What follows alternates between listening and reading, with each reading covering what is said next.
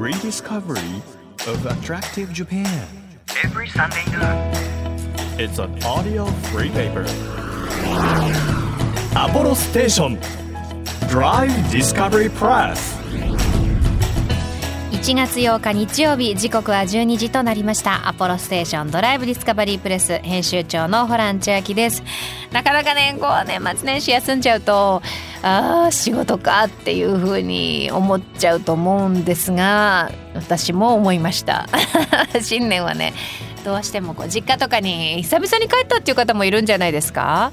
ねえそれであったかい時間を家族と過ごすとよりなんかその温かいこうところから抜け出したくないという気持ちになると思うんですけれども抜け出したくないのは家族だけではありません。温泉も。入ってしまうとですね抜け出したくなくなるんですが今日はそんな温泉にまつわる温泉と山ですねまつわるゲストの方に来ていただいております。この番組は日本全国さまざまな場所にスポットを当てて普段気がつかなかった日本の魅力を再発見していく耳で聞くフリーペーパーなんですがあの温泉と山を一緒に楽しもうということで「温泉百名山」という本を執筆されました温泉取材歴40年というもう超プロフェッショナルです。温泉気候ライターの飯出敏夫さんに来ていただきましてこの時期おすすめの温泉たっぷりと伺っていきます。この温泉百名山なんですけれども今ねもうね大人気の本になっておりまして今こう手元に本が届いてないでもこう読みたいんだよなという方はもうご本人の口からおすすめの温泉それから山教えていただきますので楽しみにしていてください。1ページ1ページ紙面をめくるように輝きあふれる日本各地の情報と素敵なドライブミュージックをお届けします。音のフリーペーパーアポロステーションドライブディスカバリープレス。今日もどうぞ最後までお付き合いください。アポロステーション。ドライブディスカバリープレス。この番組は、出光興産の提供でお送りします。耳で聞くフリーペーパーアポロステーションドライブディスカバリープレス改めまして編集長のホラン千秋です毎週個性あふれるゲストに来ていただいているこの番組今日は温泉百名山という本を執筆された温泉取材歴40年という温泉気候ライターの飯出敏夫さんに来ていただいています。よろしくお願いいたします。よろしくお願いします。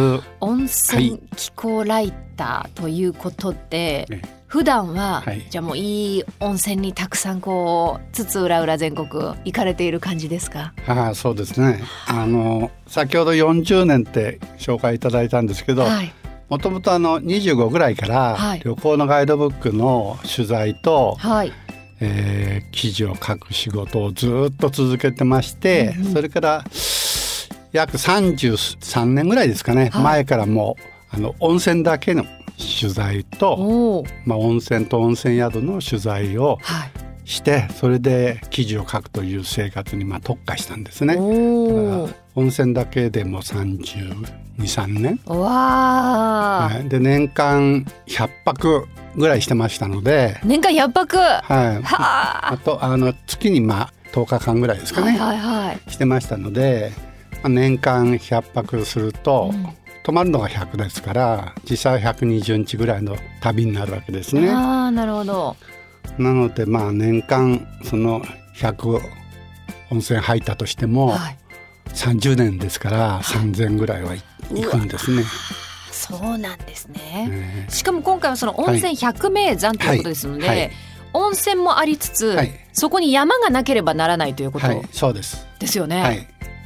これはですね、まあ登山をするはい方はもう皆さんバイブルとしているあの深田久也さんっていう方が、あの作家の方がですね、はいあの日本百名山という本を書いてこれまああの本当に登山の方にはバイブルになってるんですけど、私もまあその日本百名山という山を一応登ったんですねも。う全部はい。踏破しました。はい。はそれがですね、えー学生時代にですねあ、はい。あのワンダーホーゲル部という山のクラブでもうずっと山に登ってたんですね。はい。で社会人になって忙しくなって山からちょっと離れたんです。なかなかちょっと準備も必要ですし、はい日数必要ですし。忙しくなっちゃってですねはいはい。ところがあの2016年にあの白山という加賀のあの石川県の白山白い山って言うんですよね。の白山という山にたまたまあの山麓の温泉の取材に行った時に登ったのがきっかけで、また山のその素晴らしさというかそれにすごくあのうん再確認しましてあと日本百名山いくつ登ってないのかなと思ってその時数えたんですよ。もう100個のうちこれまで、はいはあ登ったやつ数えて、あはい、と何個？41まで残ってたんですね。あじゃ半分ちょっとはもう登ってたんですね。そうですね。はい。それまあほぼ学生時代にですね。はいそれでちょうどその時69歳だったんですね。はいなので2017年が70歳なので、はい。えー70歳でまあ古希の記念にはい。思い切って全部登ろうとその時決心しちゃったんですね。残りのおよそ40を。はい。まあ、約2年間というか1年間1年半ぐらいですね。はいはい。でなんとか登れたんですよ。すごいペースじゃないですかでも。うん、そそれでもあのー、41って大したことないですよ。41って大したことない そうでしょ？2年な1年で20個ぐらい登ってね月い1.5個い1個から2個そうですね。2個ぐらいずつ、まあそんな感じで行きましたね。あえそれでまあ登って、はいさあ日本百名山は全部登りました。はい次に何を目標にして生きていこうかとまあその時思ったわけですね。はいはい時あ私ずっと温泉の取材をしてきたので、うん温泉のある温泉百名山をまあ選んでみようというふうに思ったわけです。あの日本百名山の中には温泉のない山が半分ぐらいあるんですよね。はいはいじゃあ残りの半分ぐらいををはい新しくもう飯出さんが、はいあのご自身のチョイスでそうですどこがその百名山にふさわしいかっていうのをはい、その通りですね。選出しなきゃいけないから、はいまた登らなきゃいけないですね。あもちろん全部。おあーと日本百名山のはい。41以外過去に登った山でももうずいぶん昔に登ったのでそれも登り返したんですよ。お思い出すために。はい、あとその学生時代に登った時の山と、はい。現在の年齢で登る山は全然受け止め方が違いますでしょ？なるほど。だから同じ思いで同じ今の精神的な、はい。あるいは肉体的なそういうのにどんな風にその山を受け止めるだろうかっていう思いがあったので全部登り返したんです。だから時間かかっちゃったんです。ね。なるじゃあ結局、は延べ150個ぐらい登ってることになりますよね。そうですね。大体130ぐらいから100を選んだって感じですかね。あーうわええ。すごい。じゃあそのその中でまあ、ええ。もちろん温泉がなきゃそもそもい。けないですし、はいす。はい、い大変でしたか？その作業っていうのは。や楽しかったですよあそれは。楽しいですか、はいああそうなんですね。あの今目の前に温泉百名山というまさにその、えー、井出さんの著書があるんですけれども本当に北は北海道そして南は九州まで、ね、鹿児島までですね。はい、はい。全部ありますので、これ温泉全部行かれたって言ってたじゃないですか、はい。その全部行ったことあるって、はい。中でもその山一旦関係なく、はい。ここの温泉はあ日本一だなってご自身の中ではい。思われるのはどこになりますか？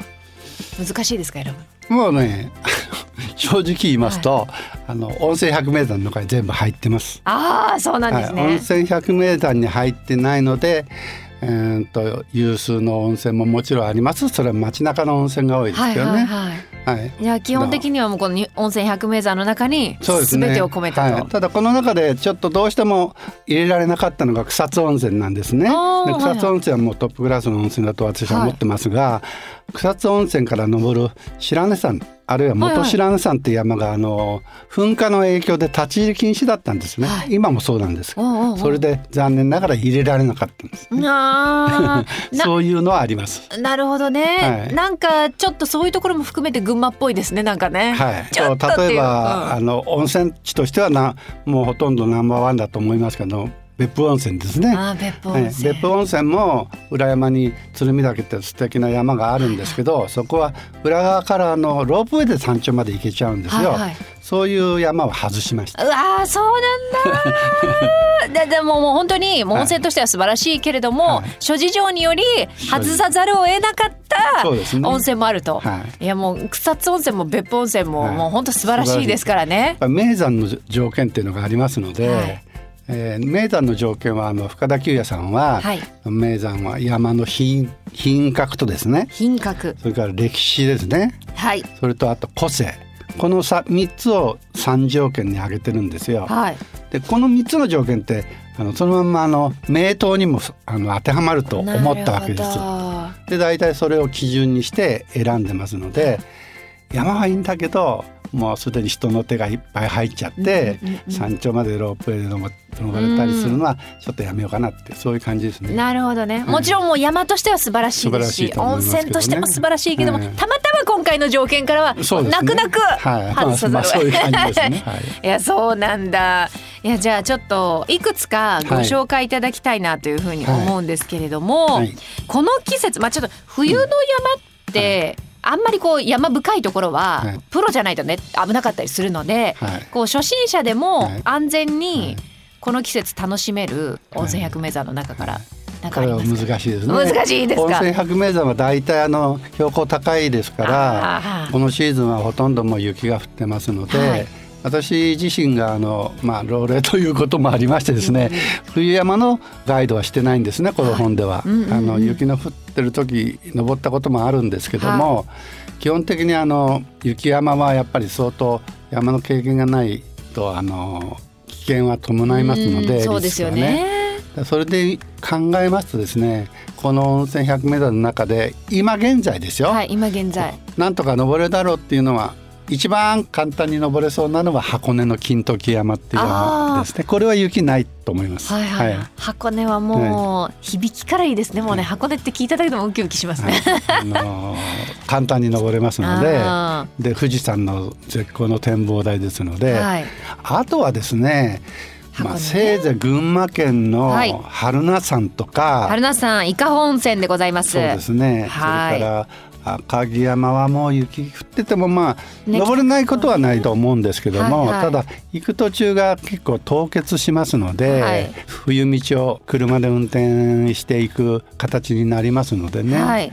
あとはもう九州ですね。九州暖かい方向に飛びましょう、ね一南九州。番最後の開門岳。開門岳。はい。はい。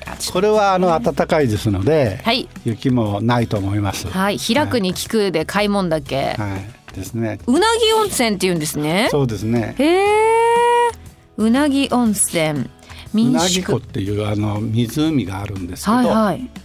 昔あの西郷隆盛さんがですね、はい。あの西南戦争に巻き込まれる前に、そこで湯治をして心の穏やかな時間を過ごしたという、はあそういう温泉なんですね。そうなんですね、はいうなぎ湖畔と民宿うなぎ湖畔さんに温泉があるというこそとでね。あと共同浴場と本当に小さな集落なんです。はいはいはいあこれ山に集落があるんですか？そのあのうなぎ温泉はですね、はい開門岳の登山口から車でまあ30分ぐらいのところですね。へえすごい。なんかもう本当にもうパパパッと言っちゃいましたけれどもこれ1ページ1ページですね。本当にこう歴史とあの皆さんがこの山それから温泉をどのように楽しんでいたかなど細かく書かれておりましてちょっとさっきのあの一瞬群馬に戻ってもいいですかね、はいすごいスピードで進んでいきましたのでちょっと。群馬ってあの別府のある大分県が温泉県としてはいはい。言ってますけど、実は群馬県も負けてなくておー。私は群馬県出身なので、はい。群馬の肩を持つんですけど、それは持ちますよ絶だ対、から群馬県はその中でもたくさん選んであります。あー群馬そう群馬のページ結構多くてですね、はい、9つぐらいあるんじゃないですかね。うん結構あります。じゃあさっきの赤城山と赤城温泉のちょっと見てみましょうか。すごいあ6月に初冬は2011年6月14日。連月ツジをはじめ多くの花が咲く一番美しい季節。まあ春がいいですかね春とか夏にかけて、まあそうですね。本当はね。新緑の頃、うん。新緑といえばですね、はい。やっぱ東北の山ですね。東北の山。東北は一番あの掲載してるんですけども、はい東北はどこの山に行ってもブナの林がまだたくさん残ってましてうん、美しいまま、えー山頂まで登らなくても、はい。そのブナ林を歩くだけでもすごくあの魅力的ですね。はい。東北じゃあどちらの山をちょっと見てみましょうか。そうですね。私あのおすすめしてるのはまず温泉乳頭温泉郷というのがはい。あるんです。あります。でその乳頭温泉郷というのは、まあ、7つの一軒宿の温泉がブナ林の中に点在しててはい。それを合わせて乳頭温泉郷と呼ぶんですけれども、はい。そこからあの登る山で乳頭山という山があります。うんうん。これがあの中腹はブナ林で、はい。山頂の方に登ると6月から7月はお花畑の中を歩くという感じで。なんか天国みたいですね本当ね。あ天国みたいです。ええまあニュートン泉記はその他あのすぐ近くにあの秋田駒ヶ岳という山もありまして、はい。これはもう本当にあの8合目までバスが行ってますのでそこからえー1時間半から2時間ぐらいでもう登れてこれはもう初心者の方に断然おすすめですね。なるほど。ね秋田駒ヶ岳ってもう花の山なんですね。あそうなんですね、素晴らしいと思います。本当だ。いろんなその何が咲いているかというのもこちらの本に書いておりまして、えひな桜岩鏡そしてチングルマが咲き競うということで他にもたくさんはい。草花がやっぱりあの高山植物の名前を覚えていくとよりあの楽しさが増しますよね。これ何々だっていう見つける楽しさもね,、はいねありますしね。で次々と咲きますので。ああ、いやでも本当にこう日本のさまざまな温泉そして百名山これ掛け合わせたものがたくさん本に載ってますのでぜひ来週もいくつかはい。もうここぞというところを教えていただければなというふうに思うんですがいかがでしょう？よろしくお願いします。ありがとうございます。えー今日はですね、はいえー、集英社インターナショナルから発売されています。温泉百名山。そして飯出さんホームページがありまして温泉達人コレクション、こちらにも、まあ、例えば絶景だったり泉質などそれぞれカテゴリーに分けて選出されている温泉、それから百名山があるということですのでぜひ皆さんあの来週までにですねあの下調べも兼ねてあここ行こうかなあそこ行こうかなみたいなね夢を膨らませていただければというふうに思います。飯出さん今日ははい、本当にありがとうございま。した。来週もよろしくお願いします。よ。ろしくお願いします。東京 FM をキーステーションに JFN 全国38局ネットでお届けしているアポロステーションドライブディスカバリープレス。お送りしたのはくるりでワンダーフォーゲルでした。この番組ではドライブで聴いてほしい Spotify のオリジナルプレイリスト、えーこちらをですね、2023年も絶賛更新中でございます。DD プレス、アルファベットで DD、カタカナでプレスというふうに検索して、ぜひお気に入り登録して楽しんでいただければというふうに思います。Apollo Station Drive Discovery Press 地域社会を支えるライフパートナーアポロステーションのスタッフがお客様に送るメッセージリレー。島根県松江市の長瀬石油株式会社カーライフ玉造りサービスステーション浅木正則です。先日嬉しかった出来事がありました。それは新入社員の時にお世話になったお客様と10年ぶりにお会いした時にお客様が私の名前を覚えていてくれたことです。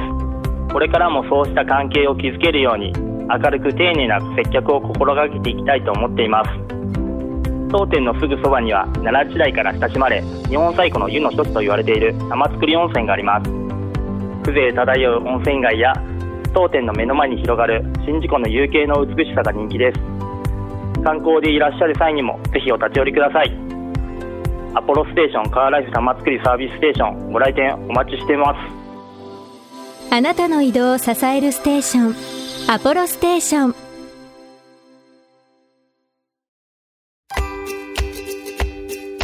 東京 FM からホラン千秋がお届けしてきました。アポロステーションドライブディスカバリープレス。今週は温泉気候ライターの飯出敏夫さんをお迎えして温泉百名山ご紹介しました。あのーまあ、火山火山大国日本ですので山があるところにはこう温泉もあることもあるということであのー本当に長い間ね山や温泉と付き合ってこられた飯出さんなんですけれども今回のために登り直したものもたくさんあるということもお話しされてましたしあとはただ百名山をそのまま温泉百名山にできるわけじゃなくて百名山もともとの百名山にないところはご自身でこう実際登ってあこれは温泉百名山にふさわしいかふさわしくないかっていうものをこう吟味されて選ばれるわけじゃないですか。いや大変なこう時間と体力と気力とね使われたと思うんですけれどももうある意味命を削って井出さんが 選び出したこの温泉百名山本当にたくさん日本全国北海道から九州まで選んでくださってますし写真もたくさんあるので井出さんのですねエピソードとともにあこういう景色なんだろうなとかあこういう温泉行ってみたいなというふうにですね参考にしていたただければというふうに思いますので飯出さんのホームページ温泉達人コレクションも参考にしながら選んでいただけたらなというふうに思います。そして来週もですねこの深い深いそしてある意味まあ高い高いなのかな？高い高い世界 温泉百名山の聞いてまいりますので楽しみにしていてください。アポロステーションドライブディスカバリープレス。この番組では毎月テーマを設けてメッセージや写真を募集中です。今月のテーマは春を先取りおすすめスポットということで春になったら行きたい場所。かなり先取りですけどね、えー、おすすめの場所をぜひ教えてください。情報をくださった方の中から毎月3名様に番組セレクトのとっておきプレゼントを差し上げます。来月はバレンタインということで今月はプレゼントも先取りです。チョコレート3名様にプレゼントしますよ。カカオ豆がチョコレートになるまでの全工程を手作業で製造。世界のビントゥーバーチョコレートアワードにおいて最高賞を受賞しました。グリーンビントゥーバーチョコレートのギフトセットを3名にプレゼントいたします。欲しいという方はメッセージを添えて番組ホームページからご応募ください。また月替わりで番組ステッカーも常に変わっております。こちらもプレゼント中です。今月は森まりえさんのデザインでございます。ちょっとねなんかなんていうのおしゃれ広告みたいな感じのイラストですのでぜひぜひアンニュイな表情を浮かべている女性が描かれているものですのでぜひぜひこちらもメッセージとともにご応募ください。日本全国さまざまな場所にスポットを当てて日本の魅力を再発見していく耳で聞くフリーペーパーアポロステーションドライブディスカバリープレス。お相手は編集長のフランチェキでした。バイバイ。アポロステーションドライブディスカバリープレス。この番組は出光興産の提供でお送りしました。